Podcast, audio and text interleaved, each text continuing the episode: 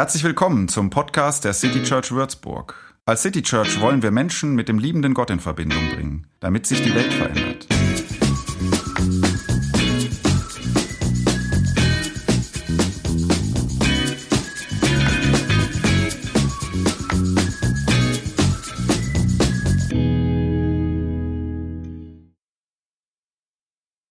Sexagesime oder Gesime, wir wissen gar nicht genau, wie es ausgesprochen wird, ähm, gewinnt möglicherweise den Preis für den lustigsten Namen von Sonntagen im Kirchenjahr.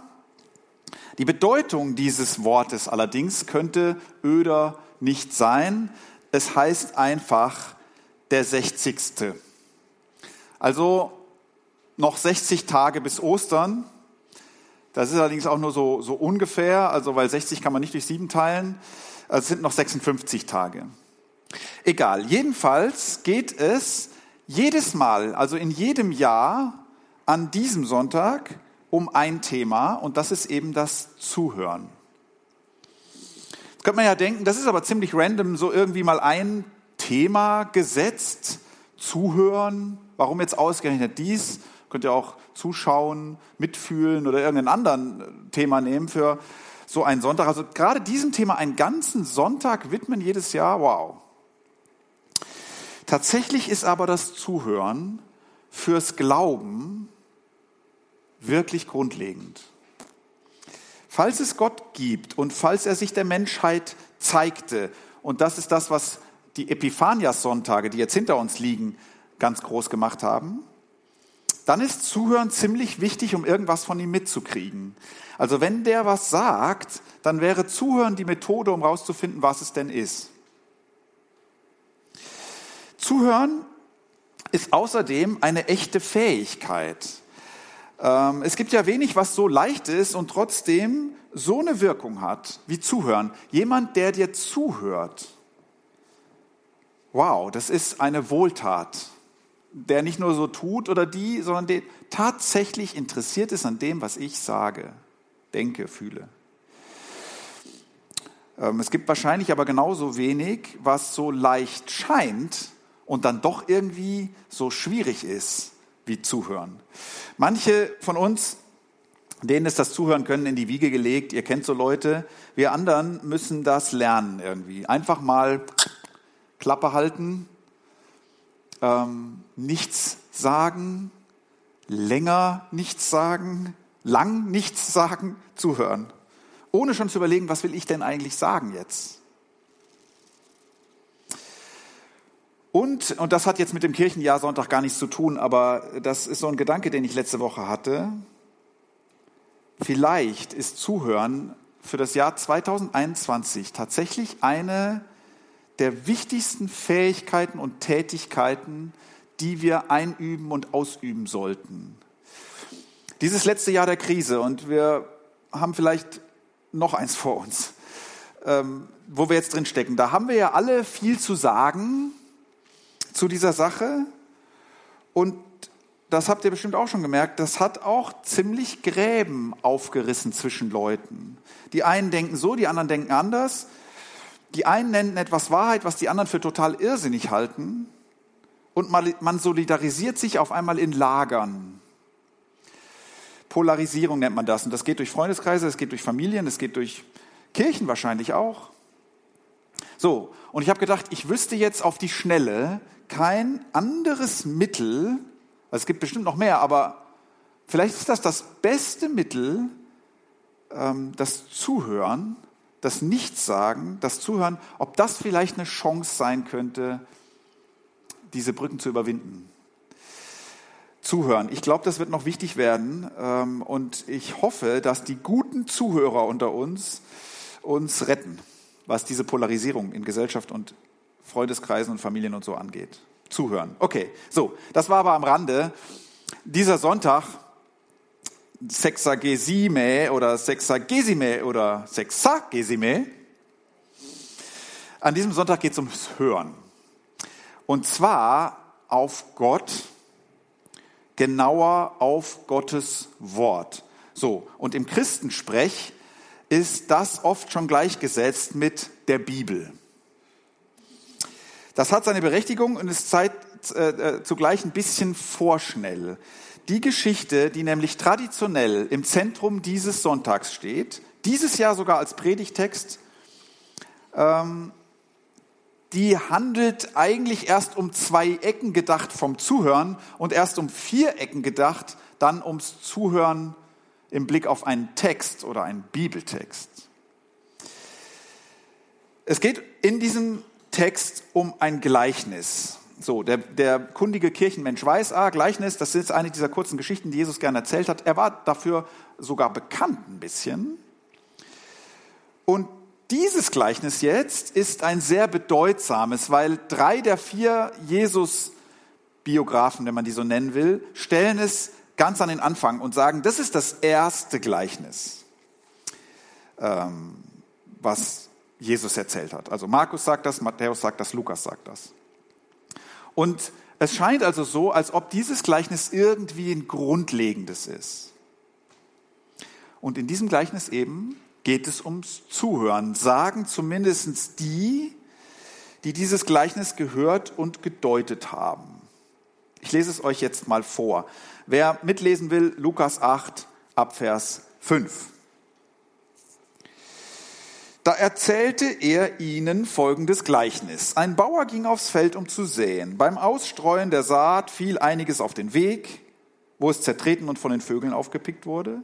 Einiges fiel auf felsigen Boden. Die Saat ging zwar auf, verdorrte aber bald, weil die nötige Feuchtigkeit fehlte.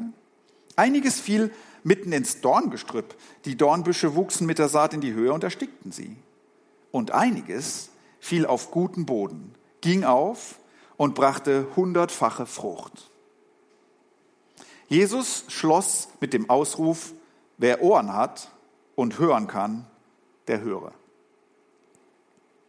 So, wenn es nicht das erste Mal ist, dass du dieses Gleichnis hörst oder eine Predigt über dieses Gleichnis, dann hast du jetzt sofort Bilder im Kopf oder Sachen, Gedanken, die dir sagen, was diese Geschichte sagen will.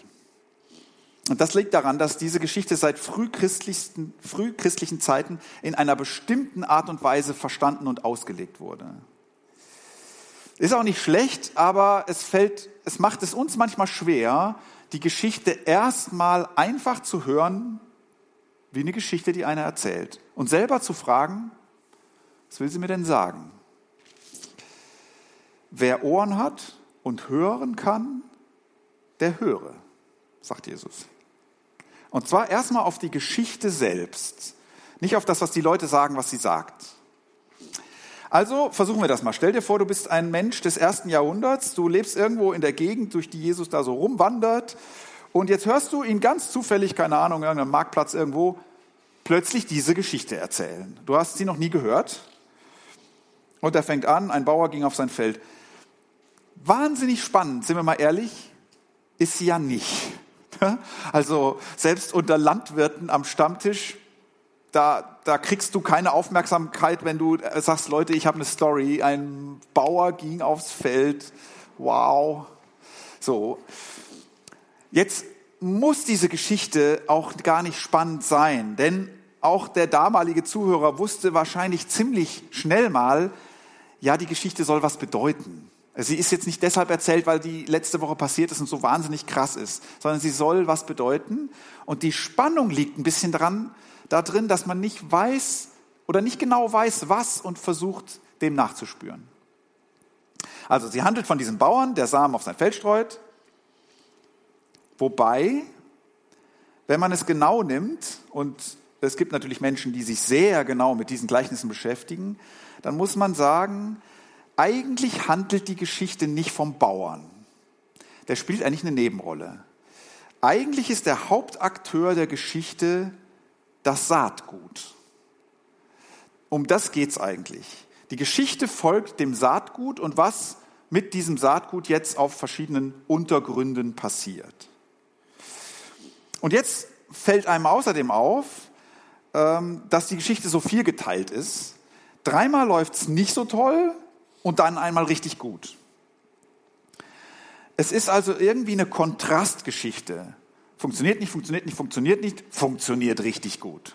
So. Ähm, der Kontrast baut sich auf, weil du dreimal hörst, dass es nicht klappt und dann klappt es. Und dann endlich dieses wogende Kornfeld da zum Schluss.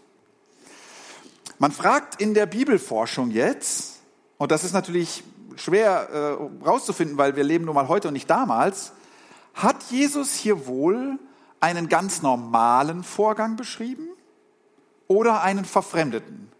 Also, wenn du damals Bauer gewesen wärst, oder du musstest wahrscheinlich gar nicht Bauer sein, du wusstest das auch so, und du hast ihm jetzt zugehört, hast du dann gedacht, ja, kenne ich. So, so ist das. Man sät, völlig normal. Das ist ein Teil der Körner, der fällt da so ein bisschen auf den Weg, ein bisschen was unter die Dornen, ein bisschen was auf felsigen Boden, kann man vor oben nicht so gut sehen. Ein bisschen Verlust ist immer, kenne ich. So ist das, ja. Ähm, oder hat der damalige Mensch gedacht, was ist das denn für ein Bauer hier? Also trifft mit drei Vierteln seines Saatgutes nicht das, den Acker oder was ist los? So. Ähm, und wenn du das so gehört hast und jetzt nicht gedacht hast, ja gut, Jesus ist so ein Prediger wie die anderen Prediger, heute denkt man ja so über Predigende, ne?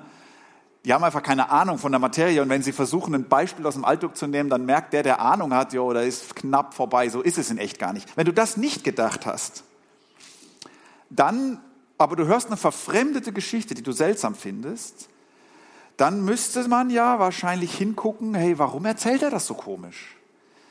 Dann würde er damit irgendwas sagen wollen. Ähm, damit, dass dieser Bauer so seltsam viel irgendwohin verschwendet und so, so viel Saatgut nicht zum Ziel kommt. Das wäre dann ja wohl irgendwie wichtig. Wahrscheinlich ist aber, und jetzt reden wir natürlich von Wahrscheinlichkeiten, dass Jesus eher etwas beschreibt, was man damals so kannte. Die meisten seiner Gleichnisse sind nämlich so. Ähm, Landwirtschaft in, in der Antike, was wir heute wissen von so einem antiken Kleinbauern, die sah ziemlich anders aus als heute. Auf Feldern gab es tatsächlich so Trampelpfade, ja, wo die Leute so drüber und durchliefen. So. Da wuchs Zeug, was da nicht hingehörte. Und da war der Boden tatsächlich in dieser Gegend vor allen Dingen oft ziemlich felsig ähm, und steinig. Und du, du warfst es irgendwo hin und konntest nicht sehen, dass das dort nicht aufgehen wird, weil der Boden darunter wirklich nicht in Ordnung ist. So, wahrscheinlich ist sogar, dass man damals erst säte und dann pflügte. Also du säst sozusagen großzügig in die Gegend, wenn man so will, ja. Und dann erst pflügst du die zertrampelten Pfade um, die sich da so äh, gebildet haben, weil die Leute drüber laufen. Ähm, und dann erst äh, pflügst du das Gestrüpp unter oder eben dein Flug haut auf den felsigen Boden und du merkst dann erst, naja gut, hier hätte es jetzt nicht gelohnt. So. Man geht also davon aus, Jesus beschreibt etwas, was man so kannte. Und dann hat die Geschichte diesen Tenor, ihr wisst ja, wie das ist, wenn man sät. Ne? Man tut das großzügig, einiges geht verloren. Ja, Leute trampeln drüber, Vögel picken was weg, ist so. Stellen werden sogar manchmal von den Dornen überwuchert. Die pflügst du unter, aber dann kommen die da wieder hoch. Und kennt ihr alle. Aber ein Bauer hört deshalb ja nicht auf zu säen und sagt, ich hänge das jetzt an Nagel, da funktioniert ja nicht. Denn er weiß, der größte Teil fällt auf fruchtbaren Boden. Und da geht er auf und da bringt er Frucht. Hundertfach, sagt Jesus im Lukas-Evangelium. Bei den anderen steht 30, 60, hundertfach. Hier bei Lukas nur hundertfach. Und ich habe gelesen, das ist jetzt allerdings selbst für heutige Verhältnisse echt viel. Also in Jesu Geschichte, da macht einer fette Beute. Was erst nach einer Geschichte des Misserfolgs aussieht, dreimal klappt es nicht, hat sich am Ende krass gelohnt.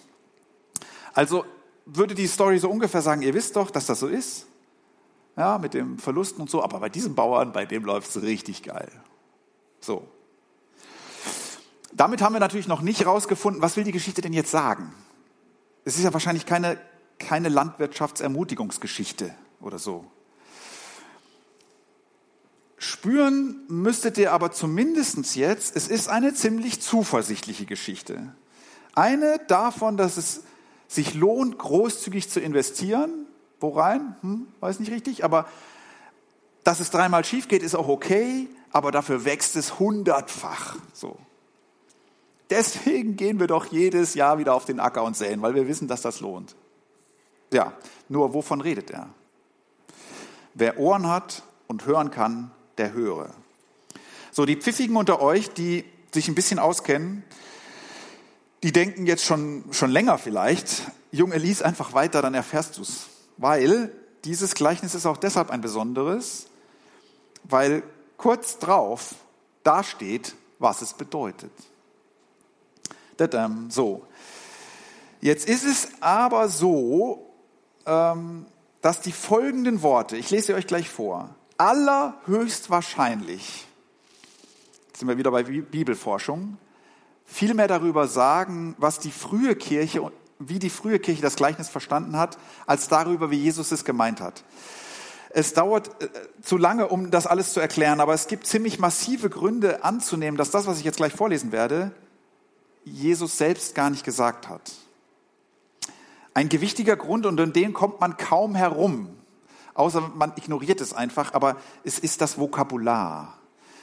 Ähm, was jetzt ich gleich vorlese, das ist, da ist eine Sprache und eine Denke, die ist typisch für das frühe Christentum, nach Jesus also. So sprach und so dachte man nach Tod und Auferstehung Jesu und der Kirchengründung in der jungen Gemeinde so.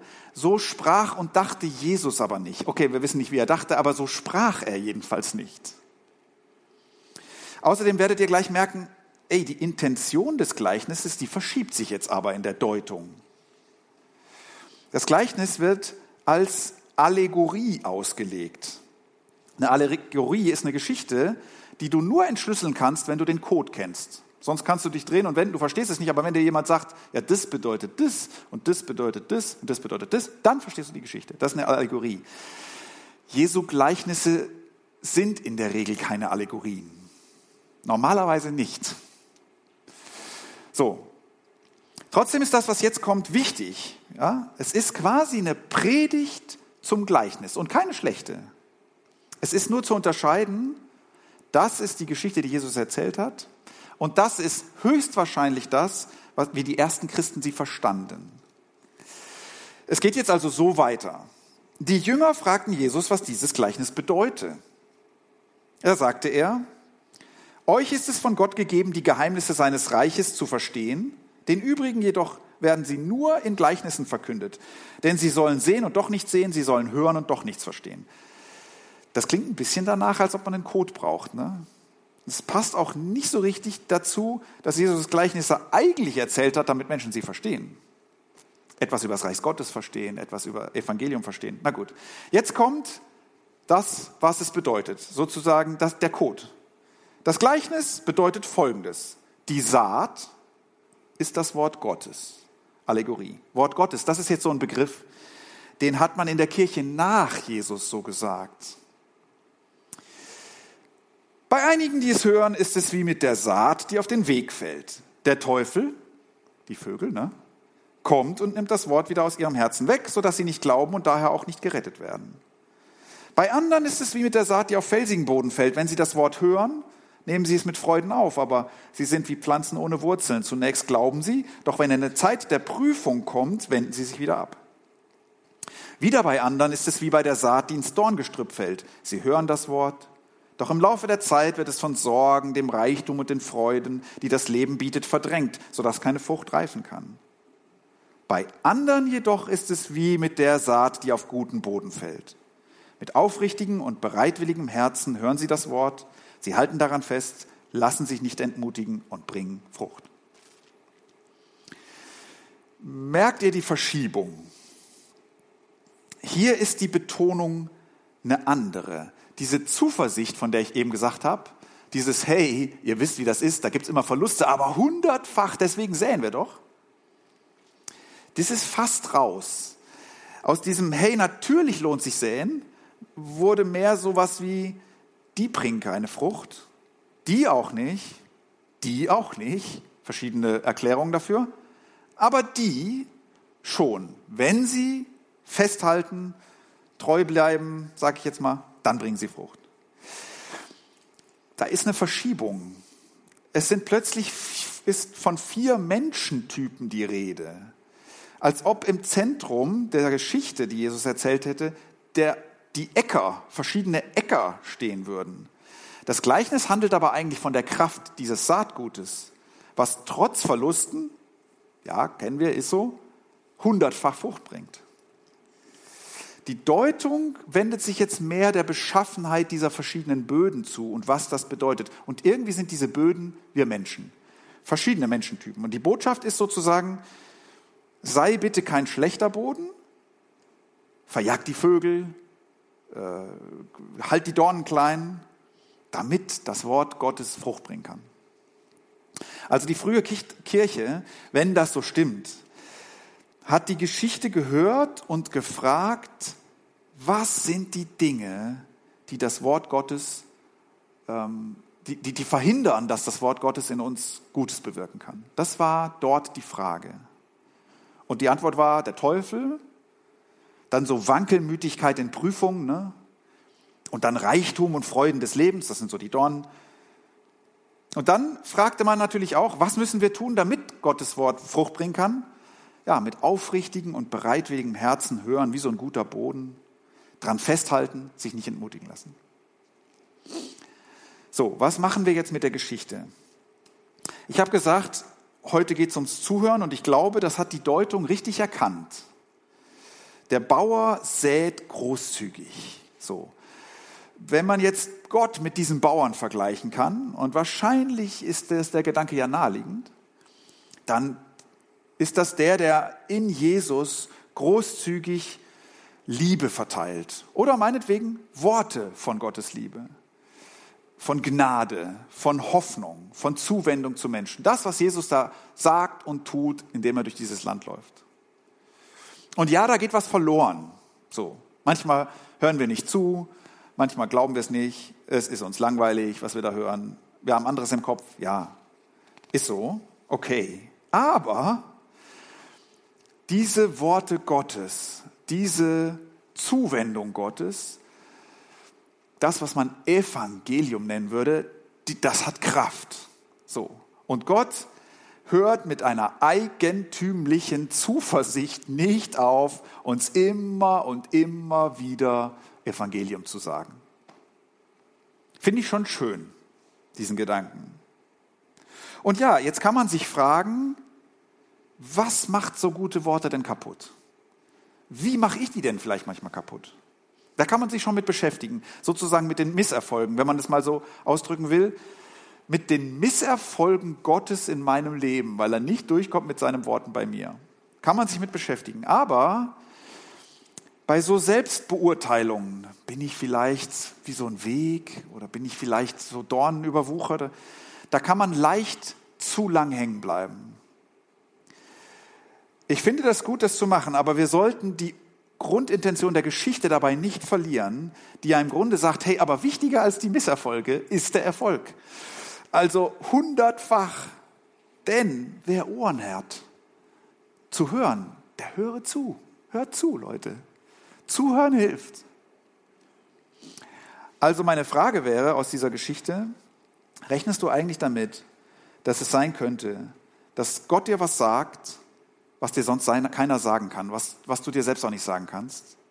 Und dass dieses, was Gott dir sagt, seine Worte, Kraft haben, in deinem Leben was zum Wachsen zu bringen. Trotz Dornen, trotz allem. Wenn diese Körner, wenn man die mit den Worten Gottes vergleichen kann, dann hat Jesus betont, ja, und diese Worte sind der Wahnsinn. Die können was, die bringen hundertfache Frucht. Rechnest du damit, dass das, was von Gott in dein Leben reinfällt, dass das eine völlig neue Lebendigkeit in sich trägt, die was verändern kann? Was du machen könntest, wäre zuhören. Das könntest du machen, Gott zuhören. Und da ist der letzte Satz dieser Deutung, ob die jetzt von Jesus ist oder ob sie in den Worten der frühen Kirche ausdrückt, was Jesus in anderen Worten ausgedrückt hat, oder, oder ob ihnen das von denen, die an Jesus glaubten, in den Mund gelegt wurde. Egal, der letzte Satz dieser Deutung ist wichtig, denn darauf hat ja die Geschichte auch ihre Betonung gelegt, ne? auf den, diesen letzten Ernte, Frucht, wogendes Kornfeld. Und da in diesem letzten Satz, da wird gesagt, wie Zuhören geht. Mit aufrichtigem und bereitwilligem Herzen hören sie das Wort, sie halten daran fest, lassen sich nicht entmutigen und bringen Frucht. Also wenn du zuhörst, wenn du ein guter Zuhörer sein willst, wenn du im Blick auf Gott ein guter Zuhörer sein willst, dann tu das aufrichtig, ehrlich. Also wenn du voller Zweifel bist, dann hör voller Zweifel zu. Wenn du voller Wut oder Enttäuschung oder was auch immer bist, dann hör so zu, wie du bist. Also wenn das Worte für dich sind, dann sind die für dich und nicht für dein Sonntags-Ich oder so, sondern für dich, wie du wirklich bist. Zweitens mit bereitwilligem Herzen. Zuhören macht keinen Sinn, wenn wir null damit rechnen, dass das, was wir da hören könnten, irgendwie wert ist, gehört zu werden.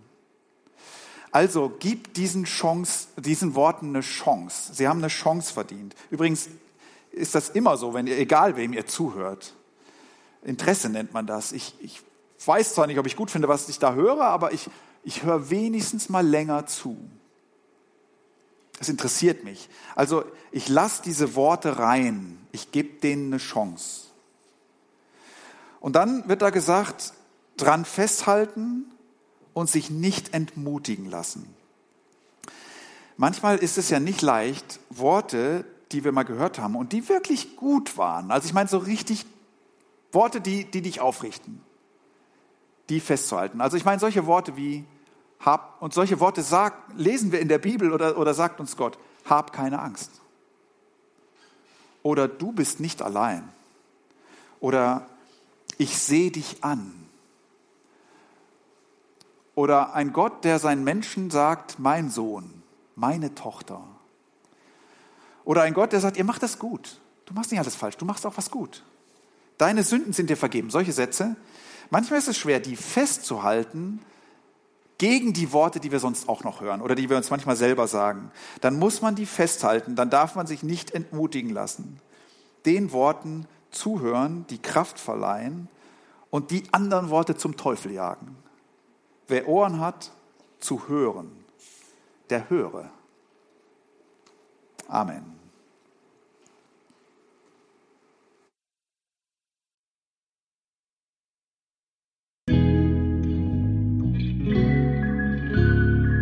Mehr Infos zu dem, wer wir sind und was wir machen, kannst du unter citychurch.de nachlesen. Wenn du uns unterstützen willst, und wir brauchen Unterstützung, findest du Informationen dazu in den Show Notes oder unter citychurch.de-spenden. Vielen Dank und bis zum nächsten Mal.